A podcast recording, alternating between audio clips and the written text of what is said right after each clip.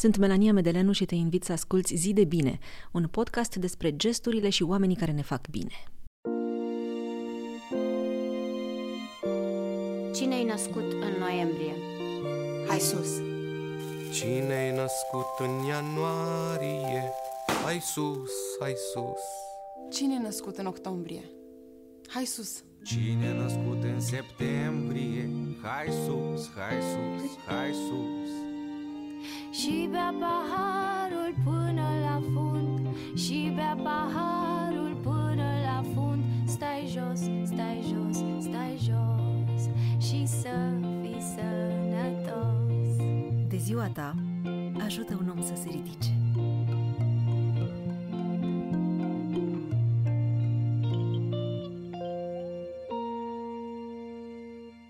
La zi de bine, lună de lună, privim în ochi o suferință, un neajuns, o nedreptate. Am transformat o dubă într-un duș mobil cu care ne-am plimbat prin 13 sate din Moldova, unde mai bine de 500 de copii au făcut duș, mulți pentru prima dată în viață. Un autobuz scos din circulație, o răpciugă. E astăzi un after school social pentru aproape 400 de copii dintr-un sat de pe lângă Brașov.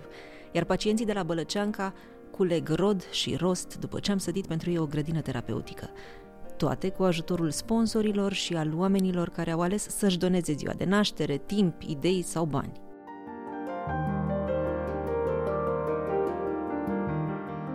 În acest podcast ne-am propus nu doar să povestim despre cauzele pe care le susținem, ci să aducem în fața voastră oameni care prin experiența lor sau prin poveștile lor de viață să fie inspirație, resursă, gând de luat mai departe. Fiecare zi e zi de bine. Zi de Bine este un podcast susținut de Lidl România, EON Group România și Unicredit Bank România. În ianuarie ne uităm cu atenție la un fenomen îngrijorător. Adolescenții care suferă de anxietate și depresie.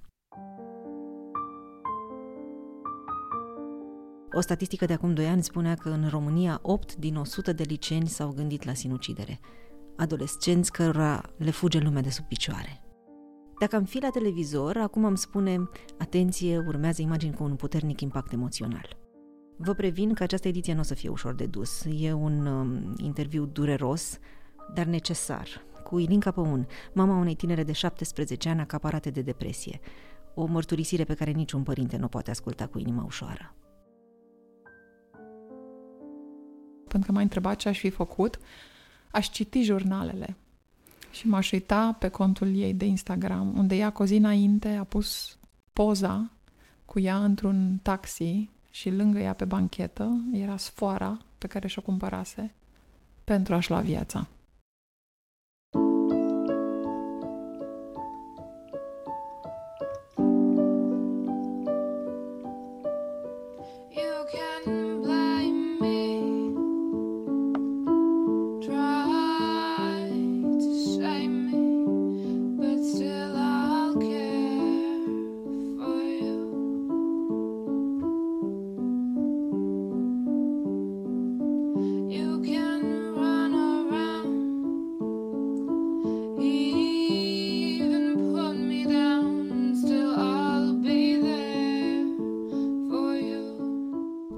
Cum ai descrie-o pe Georgia?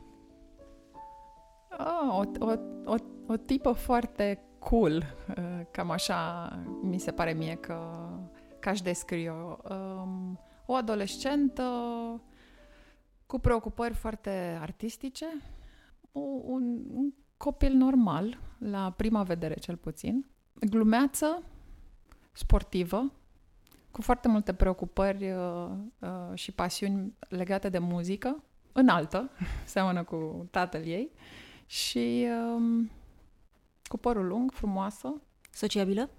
Uh, sociabilă, într-un sens uh, mai degrabă introvertă decât extrovertă, uh, cu, cu un simț așa autoironic foarte puternic.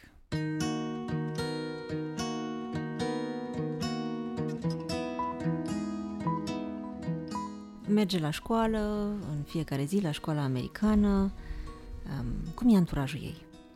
Are câțiva prieteni uh, mai degrabă români decât străini, uh, se simte mai bine împreună cu copii uh, din, din România, din zona ei de cultură, din, din, uh, cu care să se identifice așa la nivel de, de rădăcini. Copii pasionați uh, de lucruri normale, care citesc, care ascultă multă, multă, multă muzică, merg la petreceri, mai beau din când în când și și mai fumează din când în când. Și cum arată familia Georgiei? Um, Cine sunteți voi? Eu sunt... Uh, nu știu cum să mă descriu. Uh, practic amândoi suntem părinți uh, născuți în București, uh, crescuți în București, uh, educați. Eu am terminat arhitectura, uh, vin dintr-o familie de ingineri. Am uh, intrat în uh, domeniul imobiliar, unde am, am avut o carieră de 18 ani. Apoi uh, antreprenoare, investitoare în diverse startup-uri și uh, în ultimii ani pasionată de educație și lucrând cu foarte mulți tineri care vor să facă afaceri și să devină antreprenori. Iar tatăl ei are o, un, uh, un business, o companie care produce uh, software și uh, ce să mai spun despre noi? Mai uh, avem doi copii, pe Marc și pe Katinka. O familie cu o casă în suburbie, în Băneasa. Dacă te uiți din exterior, pare că, că e pur și simplu familia perfectă. Da, așa este. Și totuși ceva se întâmplă cu Georgia și la un moment dat apar primele semne de întrebare cu privire la starea ei. Când au apărut pentru tine aceste semne de întrebare?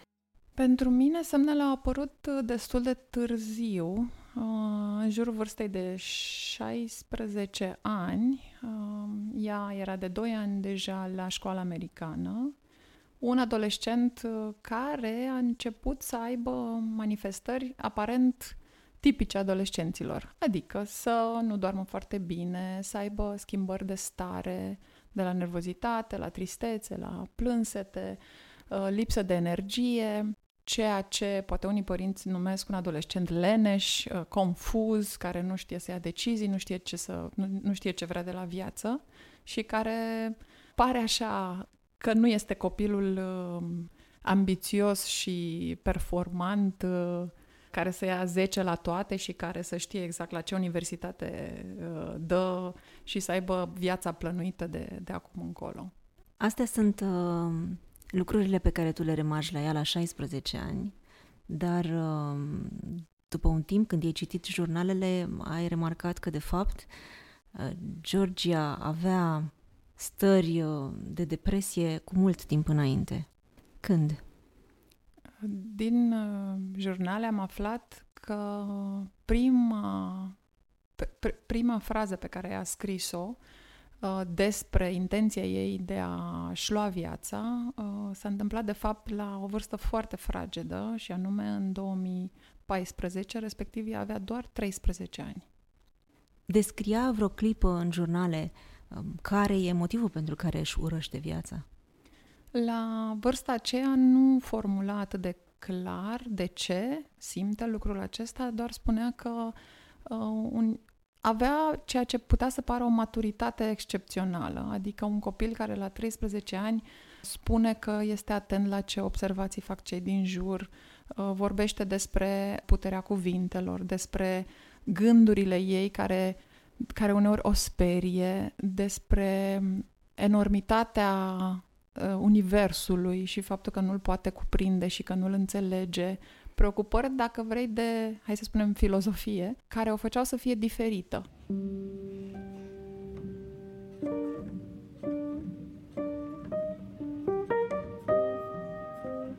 Poate să pară, sau cineva poate să spună apreciativ, că avea o maturitate aparte. Ne întoarcem la 16 ani, când tu simți că e o luptă acolo în- în Georgia și începi să, să te uiți cu mai multă atenție. Ce descoperi? La 16 ani am descoperit uh, nevoia ei, uh, dificultatea ei de a lua decizii, dificultatea ei de a, de a fi socială în sensul clasic al cuvântului, adică a vorbi cu ușurință despre lucruri banale, despre lucruri de zi cu zi, despre... a- Am observat că avea dificultatea în a hotărâ ce mănâncă, dificultatea de, a-și, de, a de a-și aprecia propriul corp, o încredere destul de uh, joasă de sine, o lipsă de fapt de încredere de sine, o, o lipsă de m, bucurie într-un fel, o apăsare, o tristețe.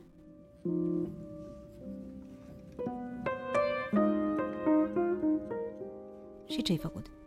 La 16 ani, practic, uh, am făcut ceea ce poate că marea majoritatea părinților se gândesc să facă și anume să încerce să o ajute prin cursuri de dezvoltare personală, prin a-i susține pasiunile și, într-un fel, prin a-i da libertatea de care părea că are nevoie.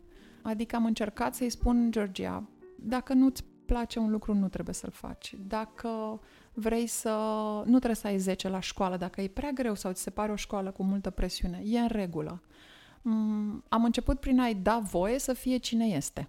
Uh, Lucru care, din păcate, nu e suficient întotdeauna și nu am realizat cu siguranță gravitatea stării ei, pentru că nu i-am citit jurnalele, i-am respectat, uh, să spunem, această nevoie de intimitate și dacă l-aș fi citit, aș fi văzut prezentă această durere profundă, inimaginabilă pe care ea de fapt o trăia, această neputință de a trăi în universul nostru, în universul uman banal. Jurnalele ei, la 16 ani și ceva, menționează foarte des uh, faptul că nu face parte din acest univers, că nu se simte în corpul ei și că nu înțelege de ce lumea vorbește despre ce vorbește, se poartă cum se poartă, totul îi se părea fals, totul îi se părea necalibrat cu gândurile ei proprii, gândurile ei care erau despre disperare, despre neputință, despre pur și simplu lipsă de dragoste, spunea că nu o vede nimeni, că nu există, că îi se pare totul uh, fără sens. Și în timpul ăsta tu o vezi și o iubești și știi că există și îi se pare că îi oferi uh, ce e mai bun. Cum, cum îți explici discrepanța asta dintre ce simți tu că îi dai și ce simte ea că nu primește? Explicația este pur și simplu uh, medicală. Este un, uh, un diagnostic de depresie pe care nu l-am pus la timp. Depresie care, practic, e o combinație de o, dintre o vulnerabilitate genetică, o sensibilitate mult aparte, pe care nu o putem cumva înțelege dacă nu o simțim pe propria piele, și, într-adevăr, elemente contextuale. Nu pot să zic că am avut o viață perfectă, noi ca familie, dar au fost elemente, dacă vrei, normale în viața unei familii. Faptul că, într-adevăr, am născut trei copii, ceea ce dă, na, o, să spunem, o viață intensă, agitată, cu multe lucruri de făcut, poate, într-adevăr, mai puțin atenție pentru fiecare copil în parte, dar nu este o situație neîntâlnită. Apoi, câteva decepții ale ei vis-a-vis de familie, în sensul că noi am divorțat. În aceeași perioadă, să spunem, în, în, când ea avea uh, 14 ani, a avut și ea decepții în dragoste. Iarăși, e un lucru aparte, nu, face parte din viața oricărui om. Toate aceste elemente care sunt stimuli pe care alți oameni pot să le ducă, ea nu a putut să le ducă, nu a putut să le integreze în mod corect, având foarte, foarte mare nevoie de o susținere de care noi nu ne-am dat seama și probabil nici nu i-am fi putut oferi în mod real, pentru că această dezechilibru interior, de fapt, se putea vindeca dacă ne dădeam seama mai devreme de starea ei și de gravitate și dacă apelam uh, la medicamentație și la terapie mult mai devreme. George are 16 ani și la un moment dat decizi să mergi cu ea la psiholog. Care e momentul acela? Uh, De fapt, mai târziu am mers cu ea la psiholog. Am fost de câteva ori în preajma divorțului, când era mai micuță, neprimind semn de la psiholog că ar fi o problemă, pentru că foarte mulți adolescenți știu foarte bine să păcălească sistemul, știu foarte bine să-și păcălească părinții, uh, pentru că le este atât de rușine că mintea lor produce gânduri pe care alte minți sau prietenilor, oamenii din jurul lor nu le au și nu le gândesc. Și atunci această diferență care li se pare enormă și cu care încep să trăiască, de fapt, cu un sentiment de rușine și de vinovăție, îi ajunge să-și ascundă foarte, foarte bine mintea și gândurile. Ajung să le pună în scris, poate, sau să le pună în cântece, sau să le pună în pictură, dar nu să le verbalizeze.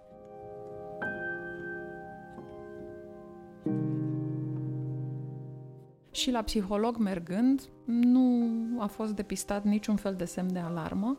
Primul semn de alarmă real care este, hai să spunem, un moment cheie, este cel de la 17 ani, când ea începe să, să, să se taie pe mâini și pe picioare cu lama, producându-și practic durere, pentru că această durere după aia determina eliberarea unui hormon de, de tip uh, adrenalină care îi dădea o stare de bine ulterioară, pentru că organismul genera o reacție de supraviețuire vis-a-vis de răul pe care ea și-l producea. Alt semn a fost uh, dezechilibrele în ceea ce privește dieta. A slăbit foarte tare și m- putea să nu mănânce o săptămână, ca apoi într-o zi să mănânce foarte, foarte mult, exagerat. Această dezordine în modul în care mănâncă un tânăr e un semn foarte important și dereglări foarte mari de somn. Adică nu putea să adoarmă, foarte, foarte greu, ore întregi îi lua să poată să, să-și uh, închidă mintea și să-și liniștească creierul pentru a putea adormi. Ce ai simțit atunci când ai văzut pentru prima dată semnele de pe mâinile ei? E, un, uh, e o combinație foarte uh, complicată pentru un părinte, adică emoțiile sunt uh, multiple. Foarte mult uh, m-am speriat foarte tare, mi-am dat seama că lucrurile au scăpat de sub control, că nu înțeleg ce se întâmplă de fapt și că ceea ce eu credeam că e ok și că este pur și simplu o perioadă adolescentină de dereglare hormonală care o să se rezolve în timp, așa cum mulți părinți, din păcate, cred, nu este de fapt asta și este o depresie destul de serioasă, adică foarte serioasă. Și um, atunci am realizat că e nevoie nu doar de un psiholog, ci de un psihiatru, pentru că e grav. Cum a primit uh, Georgia informația asta? Mama, mergem la psihiatru. Ea a primit-o bine, pentru că ea își dorea ajutor. Ea nu știe să-l ceară, un... copiii nu știu să spună ce durere au, când este durerea sufletului, durerea creierului, când este o, o boală mentală, practic. În jurnalele ei scrie că într-un univers ideal uh, ar primi mai multă atenție de la părinți. Ceea ce înseamnă că ea își dorea acest ajutor, dar pur și simplu îi se părea că nu-l merită sau că nu, e, că nu va fi înțeles. Când a văzut că am reacționat și că am mers la psihiatru, am simțit că s-a bucurat, pentru că era în acel moment în care întindea mâna, fiindu-i frică de propriile simțiri foarte tare și de propriile gesturi de a se tăia.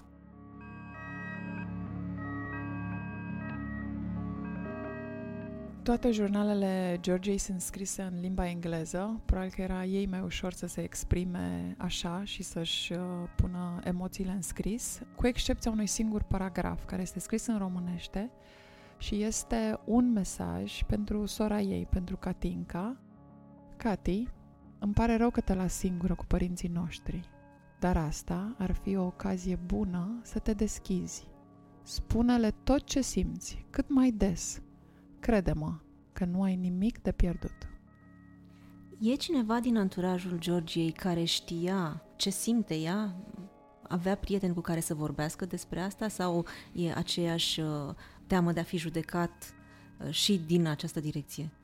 Prietenii în general știu uh, și spun asta din experiența Georgiei, dar și din discuții cu alți tineri care au avut astfel de, de tendințe. Prietenii sunt cei cărora le fac confidențe și pentru că îi văd ca niște aliați și știu că prietenii nu-i vor trăda. Și din păcate, într-adevăr, prietenii nu-i trădează. Se întâmplă să-i ajute. Prietena Georgiei, cea mai bună, a reușit să, să-i schimbe uh, una dintre intențiile de a se sinucide. Undeva în, uh, în 2017, în iunie, am citit despre acest lucru din jurnalele ei. Eu nu am fost conștientă că acest gând uh, ea l-a avut, ceea ce înseamnă că prietena ei știa și că a reușit să o răzgândească odată. Și ați fost la psiholog, la psihiatru? Am fost chiar la psihiatru, da, unde uh, discuția a fost foarte medicală, foarte practică, foarte pragmatică și s-a dus foarte repede către o întrebare foarte sensibilă pe care părinții nu reușesc să o formuleze uh, și anume a întrebat-o ai vrut vreodată să te sinucizi? Eram și eu acolo de față și George a răspuns da. Și a fost pentru prima dată când am auzit această întrebare formulată, at- atât de Direct? direct, uh, am auzit răspunsul ei. Bineînțeles că e un moment în care, ca părinte, te întâlnești cu, în primul rând, cu propria ta moarte și chiar pentru mulți cu propriile gânduri, poate, sau cu propria depresie sau cu propriile dezamăgiri și cu propriile gânduri similare. Apoi te întâlnești cu vinovăția de părinte care a scăpat situația de sub control. Te gândești ce am greșit. Te mai întâlnești cu disperarea pentru viitor, cu frica dacă se întâmplă. Ieșiți de la psihiatru și George are o perioadă în care redevine copilul pe care îl știai? În urma tratamentului pe care l-a oferit psihiatru, George a început să se simtă mai bine, în sensul că începuse și vacanța de vară în anul 2018 și a început să se bucure de petrecerea timpului la mare, la munte, am fost la Paris, în Grecia. Era liberă, asculta muzică, scria și încerca să-și facă bucurii în fiecare zi. Scria în jurnal uh, lucrurile noi pe care vrea să le învețe, uh, lucrurile de care vrea să-și facă timp, uh, cum își plănește să se bucure de viață și să încerce să ia lucrurile mai ușor. Uh, Făcea yoga, mergea la yoga și avea foarte multe uh, așa, elemente într-un fel de spiritualitate cu care se întorcea de acolo. Începe să mănânce bine și echilibrat, merge la bunici, la bușteni, uh, petrece mult timp împreună și pare să să f- meargă lucrurile într-o direcție pozitivă, lucruri care m-a mai liniștit și pe mine și pe tatăl ei și pe familia noastră în general. Suntem în 21 august 2018. Povestește-mi ziua aia. A fost prima zi de școală, începea clasa 11 Mi-a fost puțin uh, teamă așa de începutul școlii, pentru că nu era uh, un lucru cu care, de care ei să-i placă foarte tare să meargă la școală, o școală cu pretenții, o școală privată, cu presiune. Vorbisem cu ea în timpul verii dacă să meargă la școală sau să nu meargă la școală, poate schimbăm școala. Vreau să o ajut și să-i dau cât mai multă libertate să-și aleagă lucruri care să nu îi ofere un stres suplimentar. Mi-a spus că vrea să meargă, că vrea să o termine, că până la urmă sigur o să iasă ceva de capul ei și că e important că ce, și-a, ce a început să termine. Uh, Și am luat acest lucru ca un semn de, de, de sănătate, de echilibru.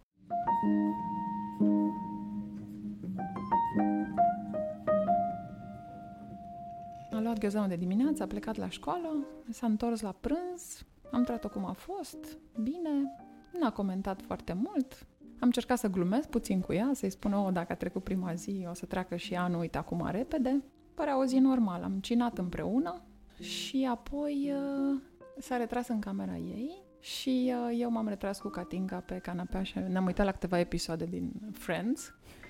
Mark se juca și el în sufragerie alături de noi și am ascultat, uh, cred că o oră, George a cântat la pian și cu voce, desigur, Uh, repertorul ei. Uh, Știa foarte multe cântece, o voce absolut uh, superbă, lua uh, cursuri de canto de ani de zile și uh, ne-a încântat practic cu vocea și cu cântecele ei.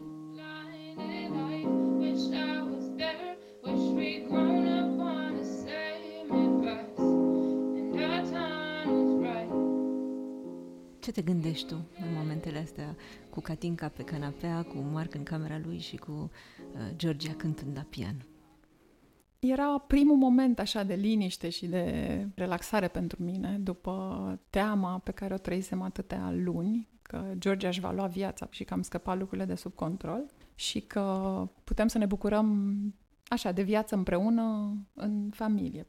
Seara am, l-am dus sus pe Marc la culcare și uh, Georgia a venit uh, pentru prima dată, uh, mai ales că în anii adolescenței uh, copiii nu sunt atât de, hai să spunem, uh, nu se topesc după am, aș îmbrățișa părinții, dar ea în seara aceea a venit uh, să, să mă pupe de noapte bună și eu am promis că o să mă scol dimineața de vreme la ora șase jumate ca să-i uh, pregătesc pachetul pentru școală și că îi urez uh, noapte bună.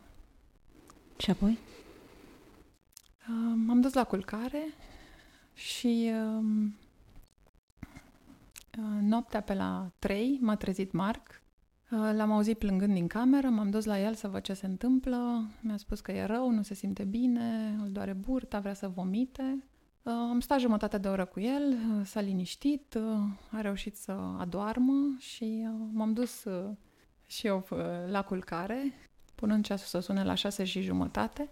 A sunat ceasul la șase și jumătate, dar eu n-am reușit să mă trezesc. Am adormit la loc. M-am trezit pe la 8, am uh, coborât uh, în grabă jos, văzând cât e ceasul și fiind-mi rușine că n-am reușit să mă scol la timp să o ajut pe Georgia cu pachetul. Și am văzut-o prin uh, geamul de la bucătărie, înțelegând că Georgia mea s-a spânzurat. Um, se atârnase cu o sfoară de o grindă din curtea noastră și își luase viața.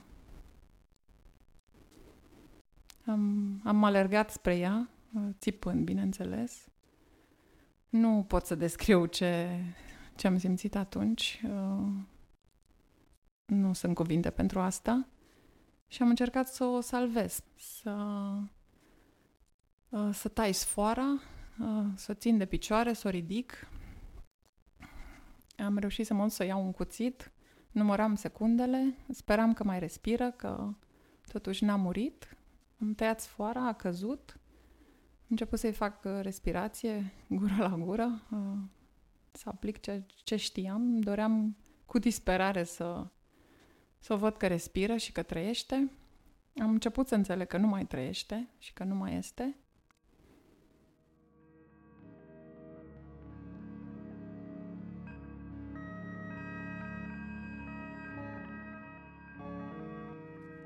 Uitându-te în urmă Probabil că unul dintre cele mai pregnante sentimente e vinovăția. E ceva ce crezi că ai fi putut să faci? Cred că multe.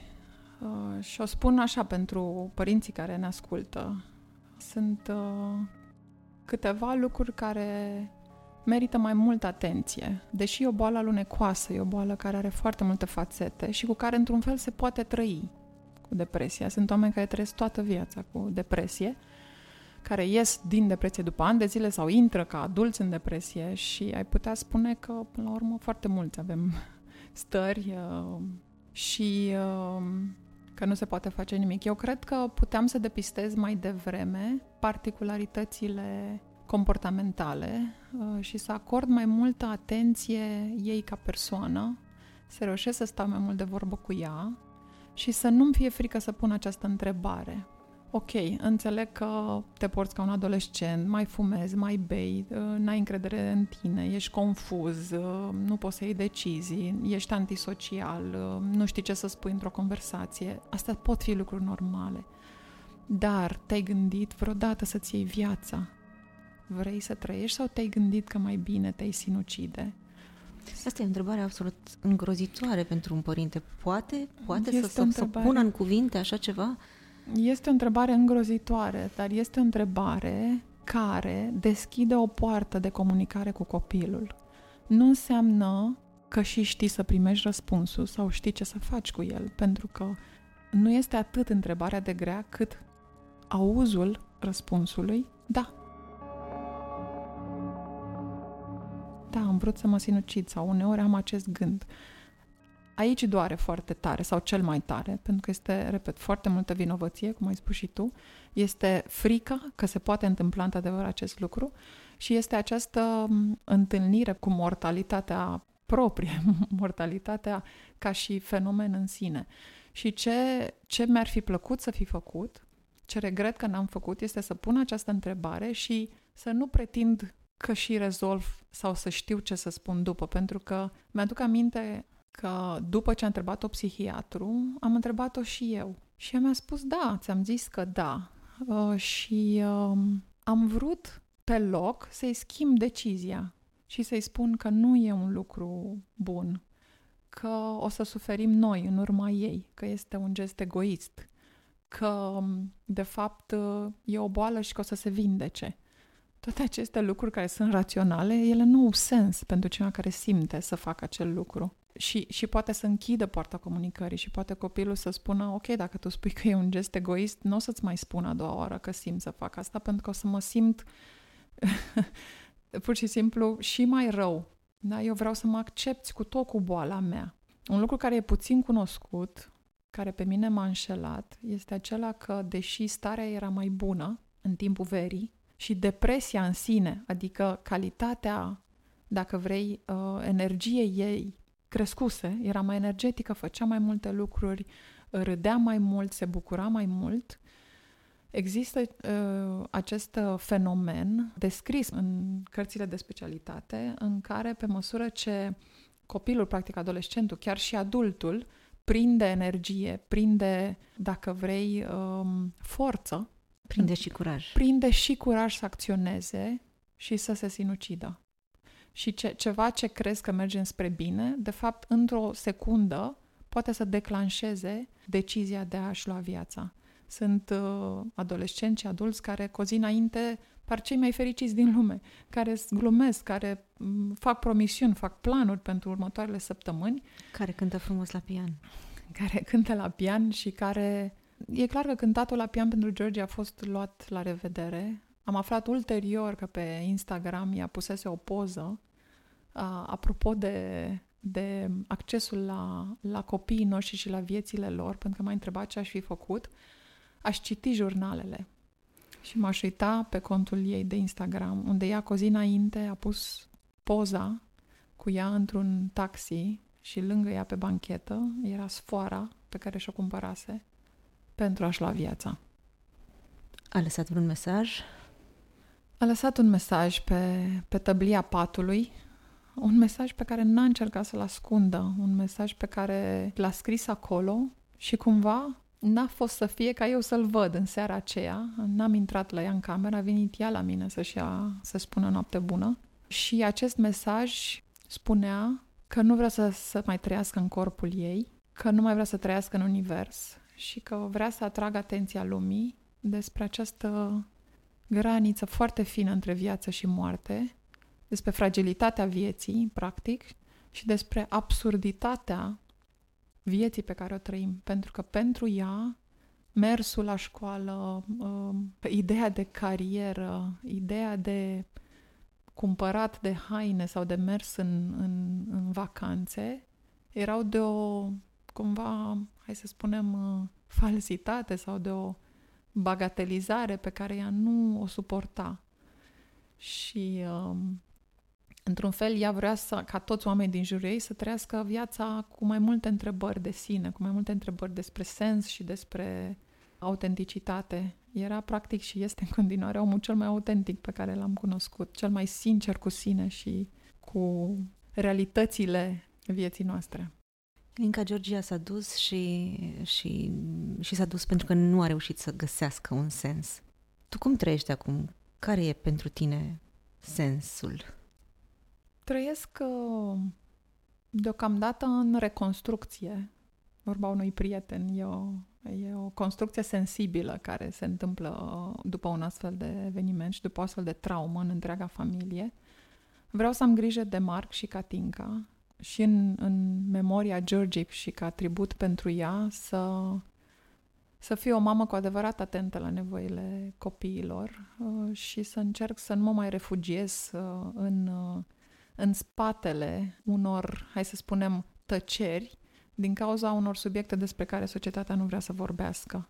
Stigmatizarea acestor uh, subiecte de tip uh, boli mentale, de tip uh, depresie, mi se pare foarte nocivă și uh, foarte multă lume mi-a spus că sunt curajoasă, de exemplu, că vorbesc cu tine despre acest lucru, pentru că foarte puțini oameni s-ar expune cu un astfel de subiect din uh, potențiala rușine, vinovăție și stigmatizare. Dar eu cred în, uh, în uh, sinceritate și autenticitate și uh, chiar sper să ajute și pe alții povestea George și povestea mea ca părinte care a, a trecut prin, prin astfel de eveniment. Îmi doresc foarte mult să, să-i dau sens poveștii. Ea nu s-a întâmplat cu un anume sens dar dacă s-a întâmplat, uh, vreau să pot să ajut mai departe părinți și adolescenți. Uh, vreau ca adolescenții să aibă resurse mai bune în părinții lor și în prietenii lor și în părinții prietenilor lor. Mi-aș dori ca cei de la școală cu părinții și cu psihologul și cu psihiatru să creeze un cerc de încredere și de resurse în jurul copilului și um, nu știu exact ce am să fac mai departe cu această, hai să spunem, misiune. Tu mi-ai deschis o, o poartă către a povesti și uh, poate o să continui mai departe în vreun fel să-i dau sens. Și acesta a fost uh, sensul interviului de astăzi, pentru care îți mulțumesc foarte mult, Ilinca.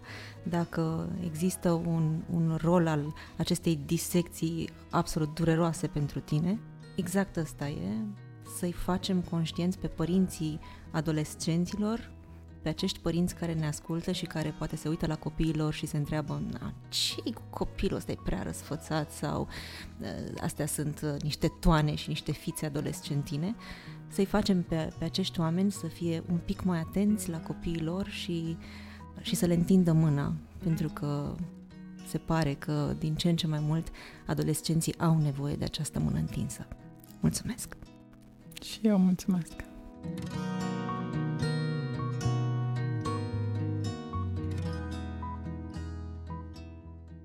Ai ascultat Zi de Bine. Sper că podcastul acesta te-a ajutat să înțelegi măcar un pic mai mult pe cineva care ți-e prin preajmă, adolescent sau părinte de adolescent. Și mai sper că a sădit în tine dorința de a ajuta. Luna aceasta, împreună cu DepreHub, facem un helpline pentru prea mulți adolescenți care se confruntă cu depresia. Dacă ești născut în ianuarie, îți poți dona ziua de naștere. Află cum pe www.zidebine.ro Dacă nu e ziua ta, trimite sus la 8845 pentru o donație de 2 euro pe lună. Să auzim de bine!